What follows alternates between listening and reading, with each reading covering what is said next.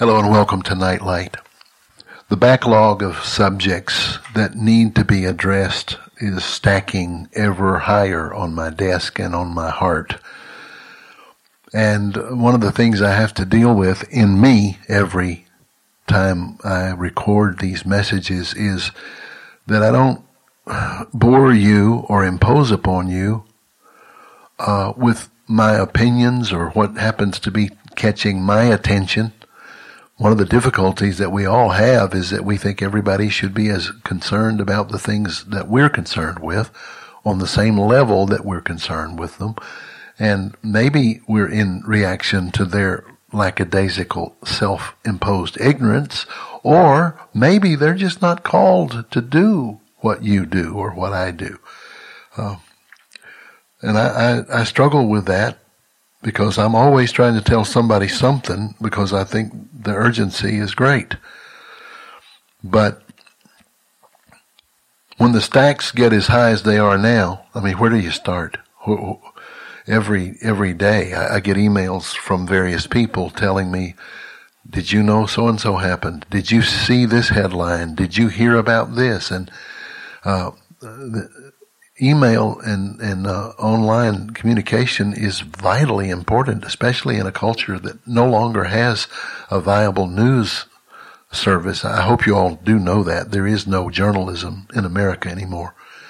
Uh, if you get your news from ABC, CBS, NBC, CNN, and now even Fox, uh, you're getting badly tainted propaganda quite often and Fox is just sliding in that direction more and more. So communication via email, uh, though you have to verify the validity of, of a lot of it, it's it's a very helpful thing. But you you start reaching a point where you you say, wait a minute, I mean, I can't bail water fast enough. It's there's too much coming in, too much to focus on.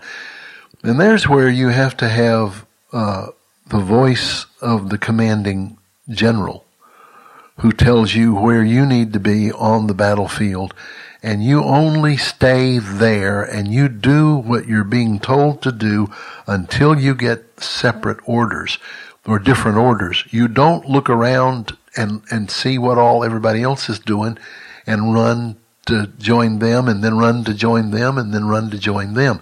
And the devil would be very happy to help you get over involved to the point that you not only can't do a good job at anything, but lose interest in everything. And so where do we need to be today? Where do we need to start? The nations are trembling. Uh, a friend of mine was with Derek Prince the night before Derek went to be with the Lord. And he said to Derek in the course of conversation, where, where are we? What, what is, what do you sense is happening? And in a very weak voice, Derek said, God is keeping his promises to Israel and he is judging the nations. And, uh, God is keeping his promises to Israel and he's judging the nations. And as a result of that, we are in a time of continuous shaking that is not going to relent. You know, just because gas prices are down, don't, it can give you a, a, a euphoric false sense of, oh, finally, back to something's going back to normal. No, it's not going back to normal. There's very scary economic reasons why gas prices are low. They're not going to stay low. And uh, if you draw comfort from that, I, I mean, don't get me wrong. I, I, definitely like being able to fill up my tank for less than twenty dollars for the first time in a hundred years. But I don't take any comfort in it. We're on a fast track toward a climax of history, and uh, though there may be lulls in the momentum, the momentum itself will not stop. So what does have to stop? I can't deal with the momentum. I'm not made to live in that kind of high intensity, constant momentum. I pray that every month when you receive this letter, you don't go, oh, I gotta hear that again. I pray that it brings strength and comfort and hope and encouragement as well as information that you need. Uh, you have jobs and people to take care of and a life to live. You don't have time to do what I do. I'm called to do what I do so I can help you do what you do. I hope I don't give you the impression you ought to be doing what I do. But the one thing that I need to do and you need to do and we all need to do is find our place in the rising tide and listen to the voice of our captain and obey him and be where he tells us to be, doing what he tells us to do at the right time and in the right spirit, in the right heart. And the only way to do that is to make sure that above all other things, we are loyal to Jesus. And when I speak of loyalty to the Lord Jesus, that, that entails many other subjects. I could call it practicing the presence of Jesus. I could talk about listening to his voice. I could talk about uh, making sure that I've not lost my first love, that he is the supreme focus of my heart. Uh, I could talk about faith. All those words are different manifestations of loyalty. Or I could say loyalty is just another word uh, to cover the manifestation of, of faith or f- faithfulness, loyalty, faithfulness, trust, all those words. But the reason I focus on loyalty specifically right now is because loyalty has to do not so much with private exerting of faith or private trust in the Lord. You can trust the Lord, you can have faith in the Lord, but loyalty has to do with whether you are faithful to Him in moments when He doesn't seem to be manifesting Himself in a way that you need or think you need. Or, even more so, are you loyal to Him in the outward everyday interactions with people where you have opportunity to stand true to Him and you don't do it. Whether in word or in deed or in testimony or in behavior or in life choices, are you loyal to Jesus? But another area of loyalty to Jesus is loyalty to who He really is. I listened on a recent road trip to a book on audio by a young pastor that uh, was recommended to me. I listened to it for six hours, three hours going, three hours back. And uh, I don't normally do that. I normally kind of mix it up with other things or, or just drive quietly, if you can believe I actually do that sometimes. But I couldn't turn it off. It was wonderful. It was, there was not one word in those six hours that I disagreed with. There was not one word that I didn't wish other people I love could hear. It was, it was an excellent presentation on the, the, the life of prayer and faith and faithfulness to God. But I got home and there was an email waiting for me. Just happened to be, I think, set up by the Lord probably, but there was an email from a friend of mine, and it was about this young pastor. And I love this young pastor. I've never met him, don't know much about him. I know a little bit about him just from his own teaching, but I loved everything about him and I loved him. And I'm sure if I knew him, I'd love him more. But it was a it was a message about some obvious financial mal malpractice related to his ministry. Well, there's no there's nothing new under the sun, you know. Money, sex, and power are always the the three hooks the enemy throws out to to hook, especially men in leadership. Money, sex, and power. You, you, this kid's teaching six hours of it. I'm telling you, I've heard men twice his age that didn't have half his insight. Uh, twice his age and didn't have half his anointing. Twice his age and didn't have half his uh, zeal and, and commitment. And I thought, you know, this is just such an encouragement. And it is an encouragement. I mean, he's, he's pastor of a church of several thousand young people. And I'm thankful for it. It's, it's that Joshua generation that uh, we've talked about and prayed for and interceded for for the last 30 years. But like all of us, the devil couldn't get a hook in him with immorality. Maybe he couldn't get a hook in him with uh, power and arrogance, but he got a hook in him with money. And uh, it just brings me back to the, the question of our loyalty to Jesus. See, we're not called to be successful, we're called to be faithful. We're not called to be successful, we're called to be faithful. Uh, everybody knows the words to Amazing Grace. But I don't know if any of you know the words to another song written also by John Newton. He wrote several really wonderful hymns, but here's one that you may not have ever heard. And I think for those of you who are in uh, overcast winter climates, suffering from uh, too much overcast, you'll really relate to this. You probably can easily uh, envision John Newton uh, sitting at a window on a cold winter's British afternoon with dark overcast that he's been seeing day in and day out for weeks, maybe months. And surely that's what inspired the words to this. But I want you to listen to it. How tedious and tasteless the hours when Jesus no longer I see.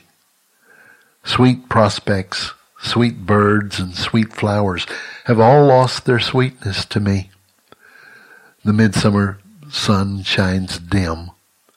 The fields strive in vain to look gay, but when I am happy with him, December's as pleasant as May.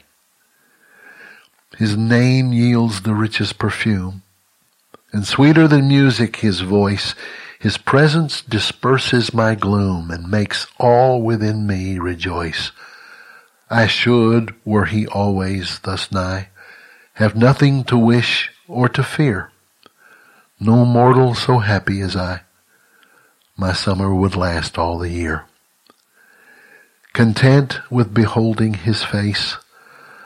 My all to his pleasure resigned, no changes of season or place would make any change in my mind. While blessed with a sense of his love, a palace, a toy would appear, and prisons would palaces prove if Jesus would dwell with me there. Dear Lord, if indeed I am thine, if thou art my sun and my song, then why do I languish and pine? And why are my winters so long? Oh, drive these dark clouds from my sky. Thy soul cheering presence restore. Take me unto thee on high, where winter and clouds are no more. He probably didn't anticipate that becoming a hymn in a hymn book that would be sung by people hundreds of years later. I think he may have probably written it just just to survive his own winter. But there's so much power and truth in what he's saying there. How do we get hooked into diversions that can lead us off into such train wrecks? Well, it's when our winters are too long or our our times of emptiness seem un, unending, and we start looking for something to jazz us up and give us a, a boost emotionally. We don't know how to be faithful because we don't know how to be loyal. Faithfulness and loyalty are related, certainly. They're almost interchangeable words. But loyalty to Jesus is something that is at a high premium in our, in our current Christian culture. Very few people are loyal to Jesus in the areas where their own personal needs and desires and aspirations and wishes are still fully alive. See, those desires and wishes and aspirations are not wrong in themselves, but they are fleshly. They produce dead fruit if they haven't gone through the cross. Only that which has been brought to the cross and dealt with by the cross can then have resurrection power. And only that which has been resurrected in power by the Holy Spirit has capacity to endure.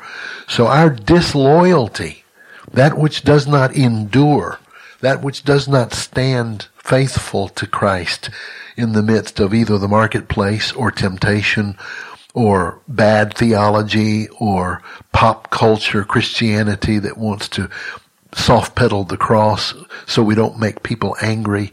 That uh, that kind of lo- disloyalty is is coming out of the part of our soul that is still clinging to its own way and its own will and its own wishes and own desires. And until it goes through the cross and is resurrected, it will produce dead fruit, bad fruit. Another thing about the lyrics in this song that really capture my attention is that line that says, content with beholding your face, my all in your pleasure resigned, no changes of season or place would make any change in my mind. First time I read that phrase, it just captured my heart because that's me. Boy, you talk about moody. Discovering uh, how much my moods dominated and controlled my demeanor and my emotional temperature was both a revelation and a shock and both a liberation and a rebuke for me because uh, uh, I was always subject to, to what was what the weather was. You know, a gloomy day, rainy days, and Mondays always get me down. You know, it wasn't necessarily the atmosphere of the sky. It was whatever atmosphere was in in my particular realm. I mean, I grew up. I grew up with a, a great deal of dark corners and gloomy rooms and the lack of sunlight and dark shadows and night times were pretty terrifying. And as an adult, I carried that atmosphere inside of me. I had to keep myself stimulated with something. Uh, and even after I came to know the Lord, I still held on to those stimulants, whether they were food or friendship or fantasy or um, some some focus. Isn't that cute? That all started with F. I didn't even plan that. What a great teacher I am. Anyway, um, you get the point. I love what Oswald Chambers says about moods. He says moods are not for praying. Moods are for kicking. Don't you love Chambers? And speaking of chambers, when it comes to the whole issue of loyalty to Jesus without being subject to moods and without being subject to emotions or other people's emotions or whatever's going on in the room or in the news or in the air or in uh, whatever part of the world you're in, uh, the reason Chambers means so much to us all, those of us who draw from him so often, is because he he lived this out perfectly, as as great as perfectly as any man I've ever read after. Uh, living in the battlefields of World War One, and not only in the battlefield, but responsible as a chaplain to care for uh, the families of those whose sons had died that day. He started his day getting up out of a, a, a, a bunk that was quite often full of sand from the sandstorms that blew in off the Egyptian desert. And then he'd rake the sand out of his bunk and then he would uh, begin his day in, in prayer and time with the Lord. And then he spent the rest of his early, early morning before sunrise writing letters of condolence to the mothers and fathers of those uh, of their sons who had been killed in battle the day before. But everybody who knew Oswald Chambers report the same thing. They they talk about his absolute joy to be around him. It was just he, he had a he had a hilarious sense of humor. But equally, he had a penetrating capacity to look into the soul of any person and help them understand how to get to the bottom of what what has them bound up. And he lived this consistently. And uh, he, one of the things you note in his writing, if you if you've ever read any of his writing, uh, he makes reference repeatedly of the joy of serving and loving Jesus in the midst of drudgery. The word drudgery, you know, in our culture, the word drudgery has almost come to mean uh, torture.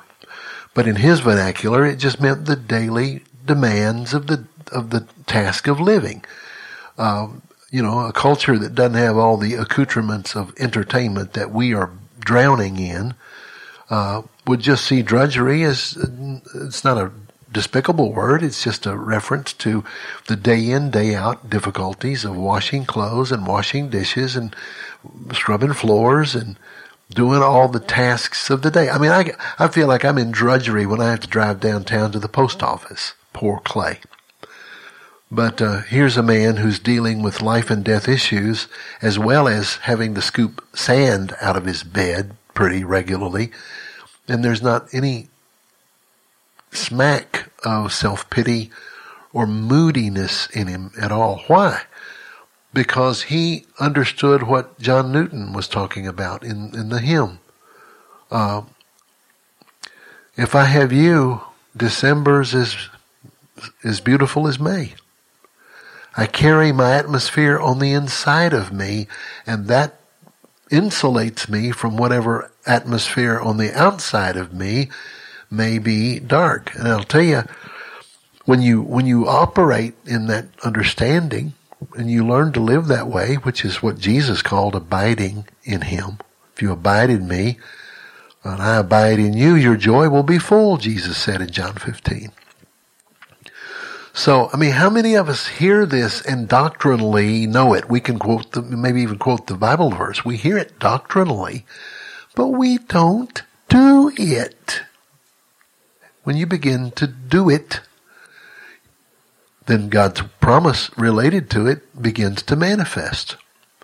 I just recently had an encounter uh, in my own private life. I'm 60 years old, so I'm kind of ashamed to admit this, but there's certain areas of my thinking that I've just wrestled with since boyhood. And uh, I just finally came to some point. I don't know when I did it. At some point in my uh, young adulthood, I just said, "Well, it's never going to change. I'm just going to have to learn to live with it." And so when I learned to live with it, it moved in and took up a space in the corner of my brain. And whenever it had a chance, it exuded its influence on my moods and my feelings and my emotions. And uh, I I was sitting here in my study reading Andrew Murray. Actually, I was reading Andrew Murray on the cross. And uh, I just read this simple statement Murray makes in his writing on the cross when he says, um, if you ask for the, the blessing of the new covenant where God promises that he will write his laws on your heart and on your mind and cause you to walk in his ways, he will do it. And the Holy Spirit just brought that up to me. 40 years I've let this one particular emotion and memory and emo- and all the emotion that goes with that. The, the, the, the memory produces an emotion and the emotion produces a mood and the mood produces an, an inner bondage that exudes itself into the atmosphere around me in the room. And I've been carrying that poison unconsciously. It was conscious for years. Then it became unconscious, but not because I, I dealt with it, but because I didn't deal with it. And because I didn't deal with it, it went into a hiding place like a, like a, a rodent or a serpent. There's I love C.S. Lewis's statement that there's not a little hell in our heaven. God's not going to allow a little bit of hell in our heaven. He who has begun a good work in us will complete it. And so it was progress. I, I really enjoyed a sense of freedom and peace and joy because of that corner that has been cleaned out and the light has poured into it uh, in a way that has changed my demeanor on several levels. That's just this is one example, but uh, loyalty to Jesus, folks, is loyalty to Him privately in in what we allow in our thinking, what we allow in our, Im, our um, imagination, what we allow in our thought process processes. It's loyalty to Him theologically that we, we don't compromise with who He is. He is the living God. He is the Son of God. He is the Savior of the world. His blood is the only cleansing power in the universe for the weight of sin. There is no hope apart from Him. Uh, only through Him uh, is there salvation. We don't compromise on that to placate some silly, politically correct atmosphere. And if you're in a church that has that atmosphere, you're not in a church anymore. You need to find uh, either that's your mission field where you preach till they kick you out, or you get out before they turn you into them. Uh, but loyalty to Jesus also has to do with how we take our stand in the public forum of uh, the conflicts of the age. You know, Martin Luther said, if you claim to preach the gospel, but fail to preach the truth about the issue of your day, you are not preaching the gospel. And so, with all my heart, I believe that if we are going to be loyal to the Lord Jesus Christ in our day, there's several things that are not negotiable if you are a Christian. How you relate to racism is not negotiable if you are a Christian. How you relate to the murder of babies is not negotiable. How you rate, how you relate to the practice of homosexual sex or adulterous sex or heterosexual perverted sex. That's, in other words, how you relate to sex outside of a God ordained marriage between one man and one woman together for life is not negotiable. And how we relate to all of this publicly is part of how we make our stand for Jesus. If, if you can, if you can dissect your public stance for these issues from your private devotion to Jesus, then your private devotion to Jesus is a sham. I read the lyrics from a song by John Newton a while ago, Speaking of John Newton in reference to this whole issue of standing in loyalty to Jesus against the tide of cultural deception, remember 10 years ago or so, the wonderful, well produced film called Amazing Grace was produced, uh, which was the story of William Wilberforce, who of course was closely related to John Newton. And if you haven't seen that film, I hope you'll see it. But at the same time that that came out, I happened to see in a video store one afternoon another movie by the same title, but it was supposedly about John Newton instead of Wilberforce. And I thought, well, you know, it's worth seeing then. Got it home, and as Mary and I were watching it, it only took a few minutes for us to figure out uh, that the, the film, which was produced by a black film company, had produced the film not to communicate the gospel, not to celebrate the victory of Christian influence over the in the overthrow of the evil of slavery. Now, the message of the whole film was basically black people don't need a savior. They've already shed their blood to cover any sin of theirs when they were under the yoke of slavery. Uh, John Newton might need his white man Jesus to save his white man's soul, but uh, we don't need any Savior. Now, unless you think that that's just an isolated situation, and God knows, of course, we know there are many, many godly black people who would call that blasphemy, but I'm talking about a spirit that has gained ascendancy in the culture. Let me let you hear this addressed by a black pastor, and not only a black pastor, but one who uh, pastors in the uh, city of New York in Harlem. Just listen to Dr. Uh, James Manning here. See, black people, their religion is their blackness. you didn't hear me. When that mother of the church left the church during the days of Obama, and so I called her and I said to her, uh, You left the church? She said, Yes, Pastor. She says, You're not for Obama. I said, But Obama believes in abortion, killing of babies in the womb. And mother, I believe he's a Muslim. He got a Muslim name. And he's raised up in that.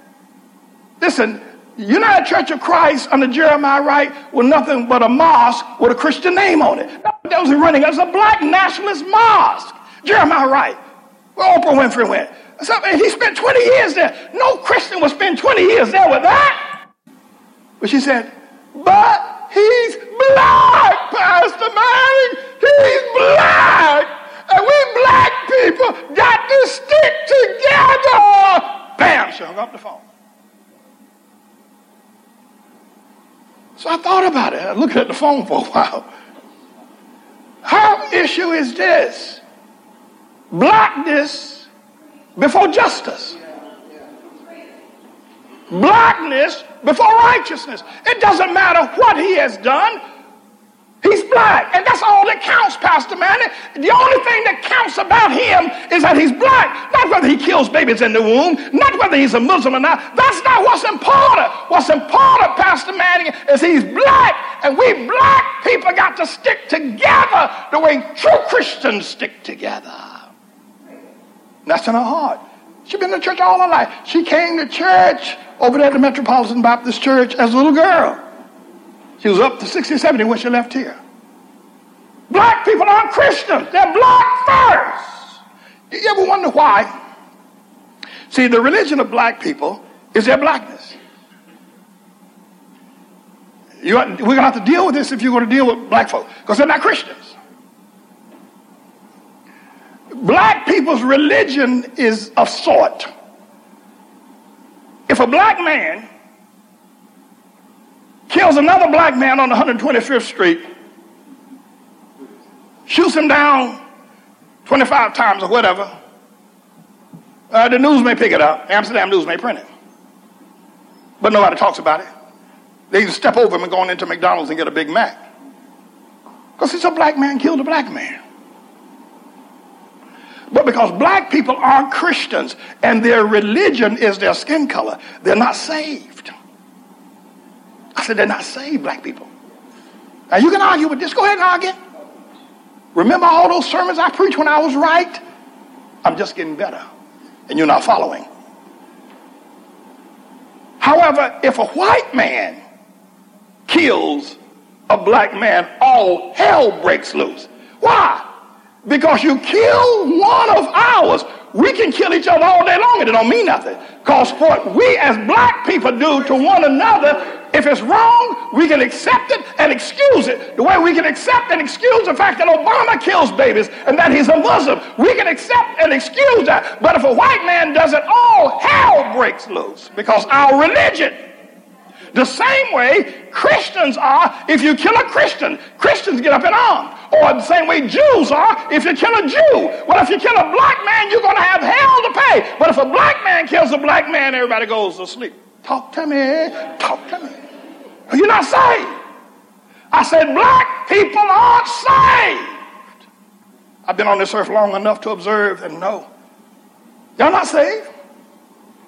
You're not. You're black. And you're black before anything else. So I think we're going to understand the work that God's given to us in this community. We need to understand what we're dealing with this particular group of people. First of all, I got to get saved. Every time we do something, so take back Harlem, or, you know, whatever that we do, we do a lot of things. People are piled in here about a, you know, big numbers. You've seen them do it. And they're ready. Oh, yeah, we're ready to take back Harlem. But I said, but we got to boycott black people. You got to be out your mind. We can't boycott our brothers. I said, but your brother takes your money and gives it to the white bank. Long as he's doing it. you see him walk away. They'll come in to see what I, but the moment I say we've got to do this as Christians, as Americans, as people of God, they all walk away because they're not saved. Black people are not Christians. They're not Christians. You can't unite them under Christianity, but the moment I get up and start preaching blackness, I will not have room enough to pack the people in. If I started preaching black nationalism, they'd be here in the thousands because they're not Christians. They're not drawn to a Christian message. I said they're not drawn to the message of the blood of the Lord Jesus Christ. They only respond to blackness. And they're not Christians. You're not Christians. You're not Christians. And you're not going to heaven, you're going to hell. Loyalty to Jesus has to do with just exactly what Dr. Manning just said. Nobody wants to unite, unite under the shed blood of the Lord Jesus Christ. And the only option to that is hell. So, the time of the separation of the wheat and the tares has come. We're in it. We're at the time of the harvest. We're at the time of the separation of light from dark. The gray area is disappearing. And the deciding factor is your loyalty or disloyalty to one person, the Lord Jesus Christ. Now, the spirit of Antichrist, which is what this is, Antichrist seeks to replace Jesus with something else. So anything that seeks to displace Jesus is Antichrist. Forget 666 on your head and worrying about whether you can buy groceries at the grocery store without getting a stamp on you. That, that's not nearly as important as what's going on in our hearts in relation to faithfulness to Jesus. But the spirit you see, this spirit of, of blackness in this particular case that Dr. Manning is addressing, that seeks to align itself politically with the likes of an Obama and still claim to be Christian. By aligning themselves with Obama, they align themselves with the spirit of murder, which Obama uh, fully embraces and communicates uh, via his relationship to Planned Parenthood. You know where Planned Parenthood came from? Planned Parenthood was started by a, a proto-Nazi named Margaret Sanger, who Adolf Hitler loved and welcomed to Germany when she was driven out of the United States because of her bloodlust and her perverse ideas. And the Germans taught Margaret Sanger how to sell herself to the American people. You've got to quit calling yourself uh, by other names. You've got to find a euphemism that they can accept. And they taught her propaganda principles and came up with the idea of Planned Parenthood. She clearly stated her goal was the slow but sure annihilation of the black race. That's why Planned Parenthood always can be found in the in the uh, poor parts of cities uh, among black people. Black people are murdering their babies more than any other group on the planet. So on on the the television uh, news at night, which I've gotten to where I can hardly bear I mean, Mary and I watch it because we live in this community and we want to know what's going on, but I could write the script without ever turning the TV on and tell you, uh, there'll be three or four shootings that'll be reported at first, and then there'll be a couple other news items, then uh, uh three or four more shootings. Uh, as 12 and 13 and 14 and 18 and 17 year old boys uh, raised with no conception of the value of life or no respect for themselves or for anybody else, uh, soaked in the idiotic, mind-numbing stupidity of, of pop culture, uh, gets him a gun and goes around and shoots up uh, a birthday party or shoots randomly in somebody's window. And it breaks my heart as black mothers and black fathers weep over the death of their children. But, and I say this with, in the fear of the Lord, they have aligned themselves with the spirit of murder, and so the spirit of murder comes and takes his harvest. They've aligned themselves with the murder of their babies, so then the same spirit of murder that takes their babies through Obama and Planned Parenthood then comes and takes their 13 and 14 and 15 year olds because he has a right to it. All the while they can claim the name of the Lord but they're operating in reality under the spirit of Antichrist and the spirit of murder. And as Dr. Manning pointed out clearly, the only hope is not political. The only hope is not economic. The hope for a political or economic correction is only in real conversion. And that only comes with real preaching of the real gospel, which is the blood of the Lord Jesus Christ shed for us to atone for our sins before a holy God who loves us but is wrathful toward evil, and there is no hope of avoiding that wrath apart from that shed blood. See, we tend to think that Antichrist comes with the 666 across his skull and kicks down your door and takes your Bible and burns it in a stack of Bibles in the street. And that's, that's not the real danger of Antichrist.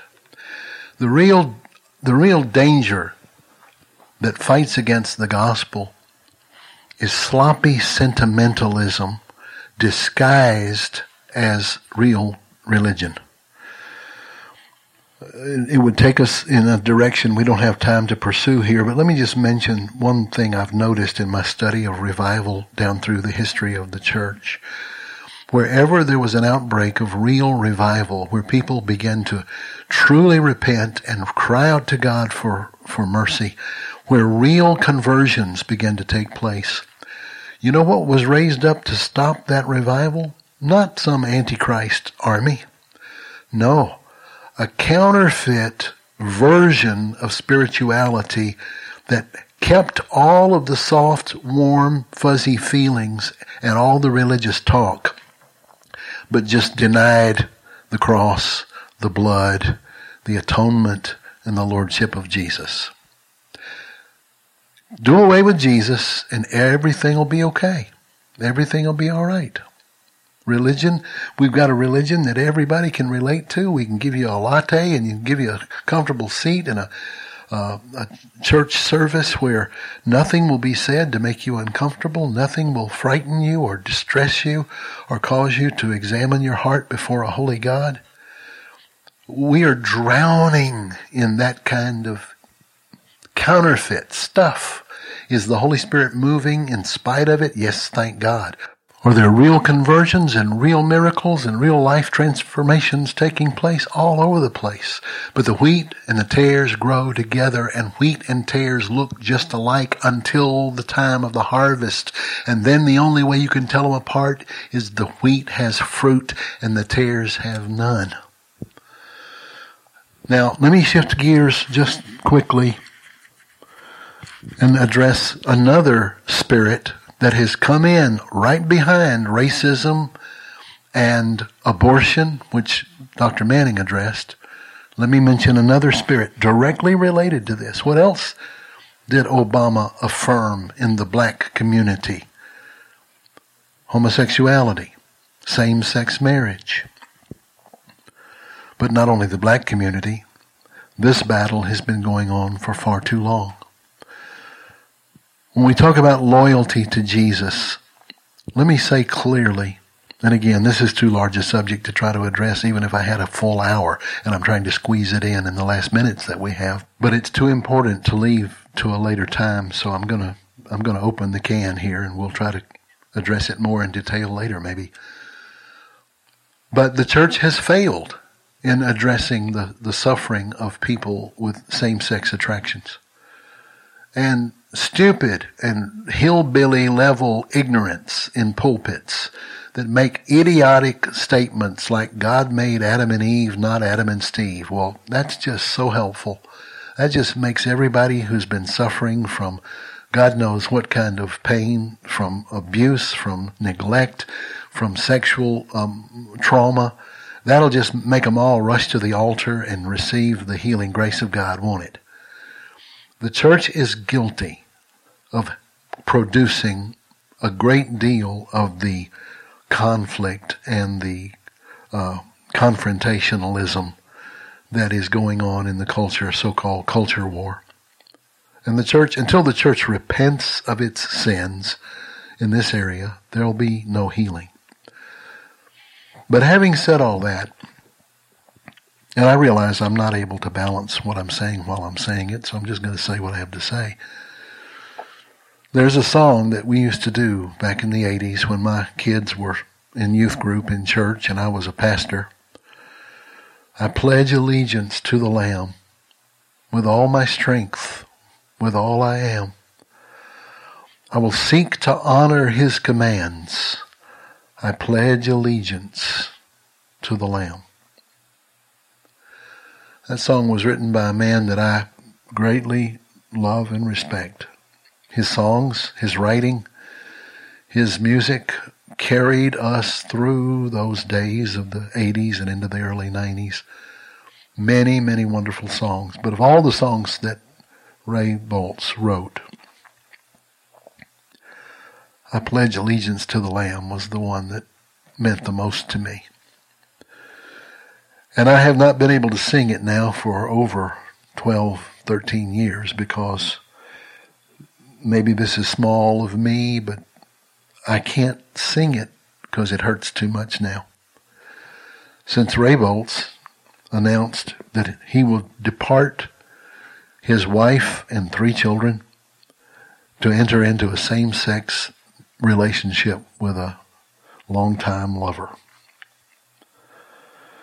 I heard how Christians long ago were brought before a tyrant's throne. They were told that he would spare their lives if they would renounce the name of Christ. But one by one they chose to die. The Son of God they would not deny. Like a sweet angelic choir sings, I can almost hear their voices ring. I pledge allegiance to the Lamb with all my strength, with all I am. I will seek to honor his commands.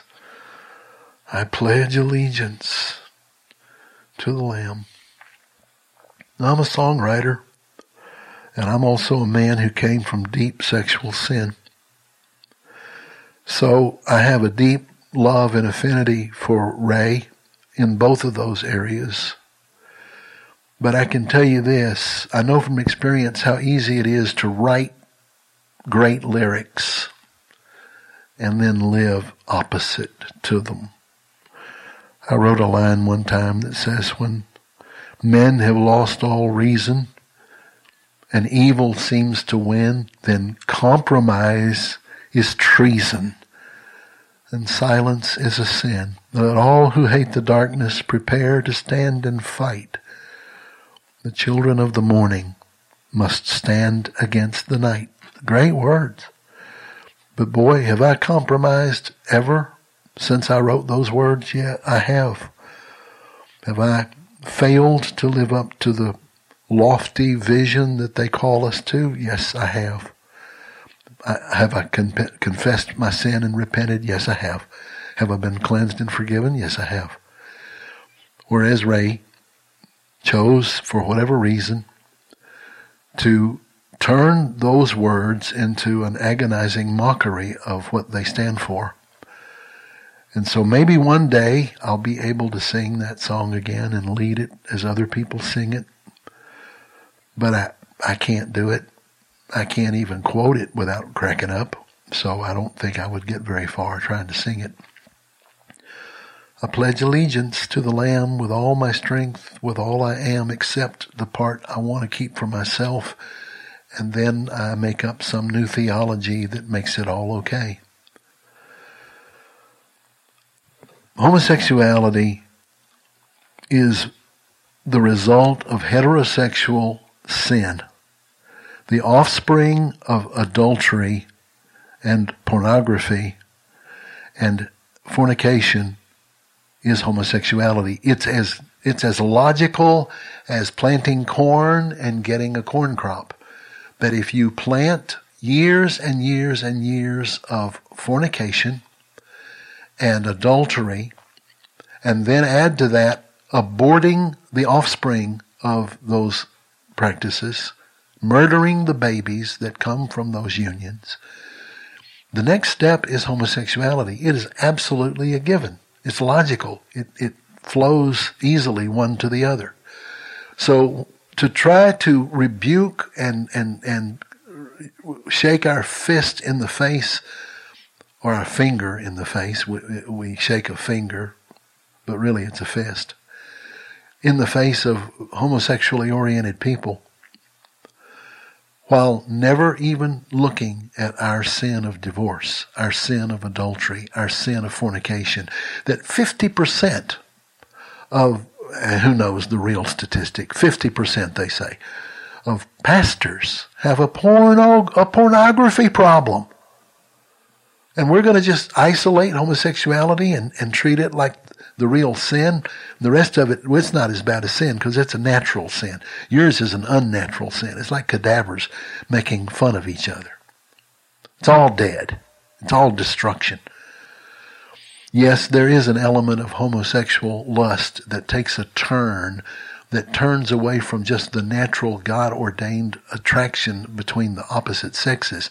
And to that degree, there is definitely an element of degeneration in it. That again is too large to go into here, but, but as intercessors, those of you who stand with me in, in the, the, the nightlight family, who stand as lights in the darkness, trusting God to, to bring the light more and more into the darkness, We've got to understand the, the genocide going on among the blacks is related directly to the political identifying of itself with a political ideology that is antichrist. I know there are godly people in in both sides of the aisle politically, but I, I'm increasingly wondering how anybody can be faithful to Jesus and be a Democrat or a Republican. I think more and more we're just going to have to be God's people. And we're going to have to really, truly be God's people. And that means being faithful to the cross, faithful to the message of the cross, faithful to the Messiah who gave himself on that cross and rose from the dead and opened the gates for us to set the world free. And let me read something to you. You won't hear this on the news, Overcome by the darkness, this young Grant High School student decided she would end her life at the end of the school day. But instead, she went to an on-campus Christian club and heard Brian Barcelona share with about 150 other students. After a stirring message, she came running to the front, weeping. She asked Brian to pray for her. She was going to commit suicide that day, but instead she found the Lord. About 2,500 students at 15 high schools hear the gospel each week through campus Christian ministries and clubs. Where is this taking place? In Los Angeles, California. The move of God began in Roosevelt High School two years ago.